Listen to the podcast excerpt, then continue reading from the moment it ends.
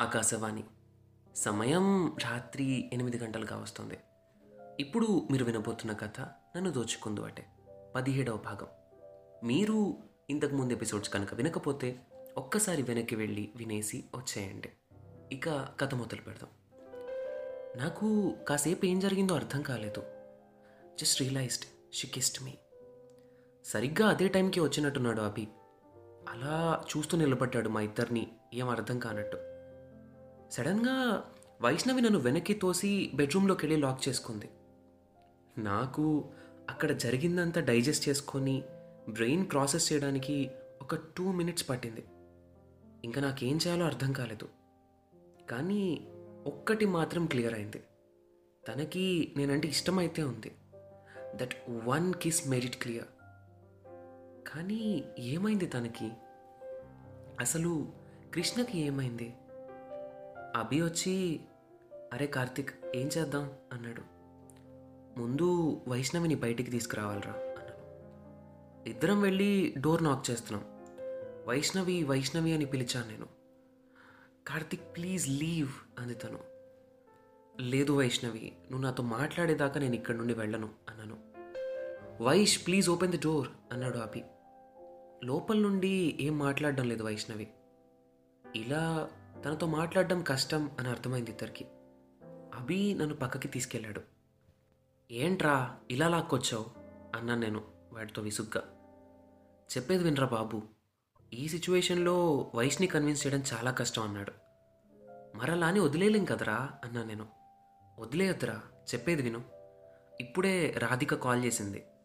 మా ఎంగేజ్మెంట్ సడన్గా రేపు అని డిసైడ్ చేశారంట. ఒక పని చేద్దాం. వైష్ని ఎంగేజ్మెంట్కి ఇన్వైట్ చేద్దాం అన్నాడు. అరే బ్రెయిన్ ఉండే మాట్లాడుతున్నావా? డోరే ఓపెన్ చేయట్లేదురా అలాంటిది ఫంక్షన్కి రమ్మని ఎలా చెప్తాం? అన్నాను నేను. మనం చెప్తే రాదు కానీ చెప్పాల్సిన వాళ్ళు చెప్తే ఖచ్చితంగా వస్తుందిగా అన్నాడు. అంటే? అన్నాను నేను వాడి వైపు చూసి ఏం అర్థం కానట్టు. సరిగ్గా అదే టైంకి రాధిక వచ్చింది అక్కడికి. హే హాయ్ రాధిక నువ్వు ఇక్కడ? అన్నాను. హాయ్ కార్తిక్. అని అభివైపు తిరిగి వైష్ ఎక్కడా? అంది. వాడు ఆ రూమ్ డోర్ వైపు చూపించాడు. అక్కడికి వెళ్ళి వైష్ అని పిలిచింది రాధిక. వైష్ నేను అంది మళ్ళీ. డోర్ ఓపెన్ అయింది. ఒక్కసారిగా రాధికని హక్ చేసుకుంది వైష్ణవి. చూసావా? అన్నట్టు నా వైపు చూశాడు అభి. నిజంగా. అమ్మాయిల్ని వీడు అర్థం చేసుకున్నట్టు ఎవరి వల్ల కాదు. రాధికని హక్ చేసుకున్న వైష్ణవిని చూసి రాధిక ఏమైపోయావు వైష్ అసలు? నిన్ను కాంటాక్ట్ అవ్వడానికి ఎంత ట్రై చేశానో తెలుసా? వన్ ఇయర్ దాటింది నువ్వు వెళ్ళి అంది రాధిక. సైలెంట్గా నిలబడి రాధిక వైపు చూసింది వైష్ణవి. సరే ఇవన్నీ తర్వాత రేపు మా ఎంగేజ్మెంట్ నువ్వు వచ్చేదాకా నేను అభికి రింగ్ కూడా పెట్టను గుర్తుపెట్టుకో అంది రాధిక. రాధిక బట్ అంటోంది వైష్ణవి. నో ఎక్స్క్యూజెస్ రేపు నువ్వు వస్తేనే ఎంగేజ్మెంట్ జరుగుతుంది. ఇంకా నీ ఇష్టం. అని అడ్రస్ ఒక పేపర్ మీద రాసి వైష్ణవి చేతిలో పెట్టి బయటికి వెళ్ళిపోయింది రాధిక. ఆ చేతిలోని పేపర్ని చూస్తూ నిలబడిపోయింది వైష్ణవి.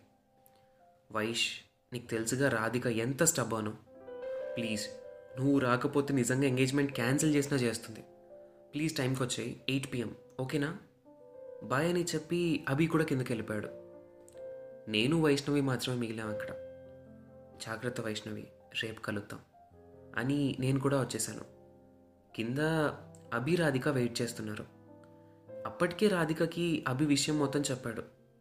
ముగ్గురం ఏం మాట్లాడలేదు ఒక ఫైవ్ మినిట్స్ రాధిక క్యాబ్లో వచ్చిందట. సో తను కూడా మా కారులోనే వస్తుంది. ముగ్గురం కార్ ఎక్కి స్టార్ట్ అయ్యాం. యాక్చువల్గా ఎంగేజ్మెంట్ ఇంకో వన్ వీక్లో అనుకున్నారు. కానీ సడన్గా ఎవరు ముహూర్తం రేపటిది చాలా బాగుంది అని చెప్పారట. ఇంక అందుకని వెంటనే ప్రీపోన్ చేశారట. అది కూడా ఇవాళ పొద్దునే డిసైడ్ అయ్యారట. మేము వైష్ణవి దగ్గర ఉన్నప్పుడు వాడికి వచ్చిన కాల్ అదే. కాకపోతే ఏర్పాట్లన్నీ దాదాపు అన్నీ ముందే చేసి ఉంచారు సో ఇంకా ప్రాబ్లం ఏం లేదు. అంకుల్ ఆంటీ అక్క బావ అందరూ నైట్కి వచ్చేస్తారట. ఎంగేజ్మెంట్ నైట్ కాబట్టి మిగిలిన చిన్న చిన్న పనులన్నీ మార్నింగ్ అయిపోతాయి అని ప్లాన్ చేసుకున్నారు. ఎంగేజ్మెంట్కి రాధిక డ్రెస్ ఫైనల్ అయింది కానీ వీడి డ్రెస్ ఇంకా ఫైనల్ అవ్వలేదు. యాక్చువల్గా నేను లేకుండా వీడి డ్రెస్ ఫైనల్ అవ్వదు.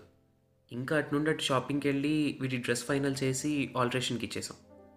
పక్కనే రెస్టారెంట్లో ఫుడ్ తినేసి రాధికని వాళ్ళ ఇంటి దగ్గర డ్రాప్ చేసి అభి వాళ్ళ ఇంటికి బయలుదేరాం. ఇంతసేపు మా ముగ్గురులో ఎవరం వైష్ణవి టాపిక్ తీసుకురాలేదు. అభి ఏం చెప్పావురా రాధికకి? అని అడిగాను. కృష్ణ గురించి ఇంకా ఏం చెప్పలేదురా మిగతావని చెప్పాను అన్నాడు వాడు. మరీ అతనికి తెలిస్తే అన్నా నేను డౌట్ఫుల్గా ఏమోరా ప్రజెంట్ అయితే వద్దు. ఈ సిచ్యువేషన్లో అస్సలు వద్దు. చిన్నగా టైం చూసుకొని నేనే చెప్తాను అన్నాడు వాడు. సరేరా నీ ఇష్టం. బట్ ఒక్కటి మాత్రం క్లియర్ రాబి తనకి నేనంటే ఇష్టం ఉంది అన్నాను. వాడు నవ్వి ఉంటుంది ఉంటుంది ఎందుకుండదు? అంత డీప్గా కిస్ చేసేంత ఇష్టం ఉంది అన్నాడు. అరే నీ ఎంకమ్మ అని ఆపేశాను నేను. సరే సరే సారీ సార్ అన్నాడు వాడు. ఇద్దరం నవ్వుకున్నాం ఒక నిమిషం. మరి వైష్ణవి విషయం ఏం చేద్దాంరా? తనేమో ఏం చెప్పేలా లేదు అన్నాను. చూద్దాంరా రేపు ఖచ్చితంగా వస్తుంది తను. వచ్చాక చూద్దాం అన్నాడు. ఇంటికి వెళ్ళాం. అప్పటికే ఆంటీ అంకుల్ అక్క వాళ్ళ ఫ్యామిలీ అందరూ వచ్చేసారు అందరితో మాట్లాడి నేను వాడు రూమ్లోకి వెళ్ళి కూర్చున్నాం. ఏంట్రా కార్తీక్ బిజీ అయిపోయావు? అంటూ వచ్చింది అక్క. ఏం లేదక్క జస్ట్ నార్మల్ అంతే అన్నాను నేను నవ్వుతూ. మామా అంటూ వచ్చింది స్నిగ్ధ. అల్లె బంగారం ఎలా ఉన్నావు నాన్న అంటూ కాసేపు తనతో ఆడాను నేను. కాసేపు బయటికి వెళ్ళింది ఆడుకోవడానికి. అక్క నేను అభి మాత్రమే ఉన్నాం అక్కడ. అక్క నీకు ఒకటి చెప్పాలి అని మొదలుపెట్టాడు అభి. నేను సైలెంట్గా కూర్చున్నాను ఏం మాట్లాడకుండా. మొత్తం చెప్పాక నా వైపు చూసింది అక్క. ఎరా ఇంత జరిగిందా అంతే సైలెంట్గా అని తలాడించాను నేను. సరే. రేపు వస్తుంది కదా తను. నేను ఒకసారి అబ్జర్వ్ చేసి ఆ అమ్మాయి సిచ్యువేషన్ ఏంటో చూస్తాను. అంతే. ఇంతకీ చెప్పడం మర్చిపోయాను కదా. స్వప్న అక్క ఒక సైకియాట్రిస్ట్. చిన్నప్పటి నుండి సైకాలజిస్ట్ ఇష్టం తనకి. అలా అలా ఆ ప్రొఫెషన్ కూడా అదే తీసుకుంది. ఇప్పుడు వైష్ణవిని ఒకసారి అబ్జర్వ్ చేస్తే మనం ఏం చేయొచ్చు అన్నదానికి అక్క సెషన్ తీసుకోవచ్చు అనిపించింది. అప్పటికే టైం తొమ్మిది దాటింది. అమ్మ కాల్ చేసింది. ఏరా ఇవాళైనా ఇంటికి వస్తావా అని హామా వస్తున్నాను అన్నాను నేను. సునైనా ఆంటీ ఫోన్ చేశారా? రేపు అభి ఎంగేజ్మెంట్ అని. నువ్వు ఈ పూట ఇంటికి రా రేపు పొద్దున్నే వెళ్ళి అక్కడ పనులు చూసుకోవచ్చు అందమ్మ. సరేమా స్టార్ట్ అవుతున్నాను అని చెప్పి ఫోన్ కట్ చేశాను. అభి వైపు చూసి సరేరా అభి ఇంకా వెళ్తాను. సరే అక్క బాయ్ అని చెప్పి బయటకు వచ్చాను స్నిగ్ధకు కూడా బాయ్ చెప్పి ఇంటికి స్టార్ట్ అయ్యాను. రేపు ఎలాగో సండే కాబట్టి వర్క్ టెన్షన్ అంటూ ఏం లేదు. కానీ రేపటి డే మీద చాలా డిపెండ్ అయి ఉన్నాయి. రేపు ఏం జరగబోతోంది అసలు? తెలియని టెన్షన్ వస్తుంది. ఇంటికి రీచ్ అయ్యాను. ఎప్పట్లాగానే నా కోసం వెయిట్ చేస్తూ అమ్మ సోఫాలో పడుకొని ఉంది. టైం టెన్ థర్టీ అయింది. మా వెళ్ళి పడుకోమా? ఎలాగో తినేసానని చెప్పాను కదా ఇంకా ఎందుకు ఇక్కడ ఉన్నావు అన్నాను.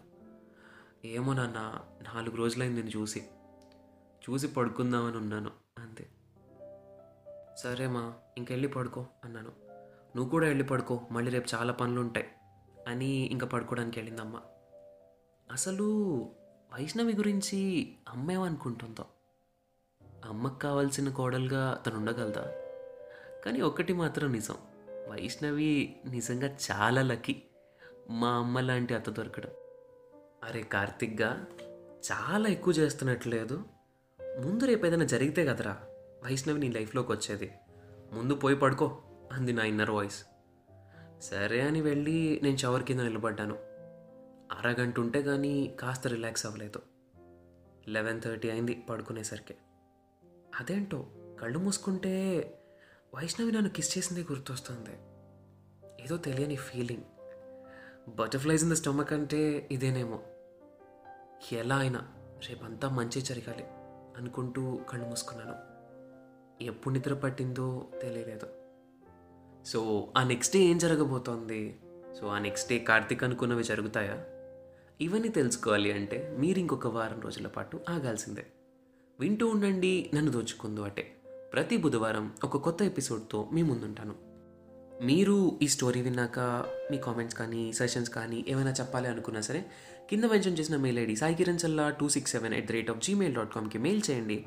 లేదా ఇన్స్టాగ్రామ్ హ్యాండిల్ అనగనగాకి డిఎం చేయండి. మీకు ఈ స్టోరీ కనుక నచ్చినట్టయితే మీ ఫ్రెండ్స్ అండ్ ఫ్యామిలీతో షేర్ చేసుకోవడం మాత్రం అసలు మర్చిపోకండి. మీరు ఏ ప్లాట్ఫామ్లో అయితే ఈ పాడ్కాస్ట్ని వింటున్నారో అందులో అనగనగానే ఫాలో అవ్వడం మాత్రం అసలు మర్చిపోకండి. సో ఫాలో అయితే ఏంటి అంటే న్యూ ఎపిసోడ్ వచ్చిన ప్రతిసారి మీకు నోటిఫికేషన్ వస్తుంది. సో మీరు ప్రతిసారి యాప్ ఓపెన్ చేసి న్యూ ఎపిసోడ్ వచ్చిందా లేదా వచ్చిందా లేదా అని చెప్పి చూసుకోవాల్సిన పని లేదు. కాబట్టి వెంటనే ఫాలో అవ్వండి. మళ్ళీ బుధవారం కొత్త ఎపిసోడ్తో మీ ముందుంటాను. అప్పటి వరకు నేటి మన ప్రసారం ఇంతటితో సమాప్తం.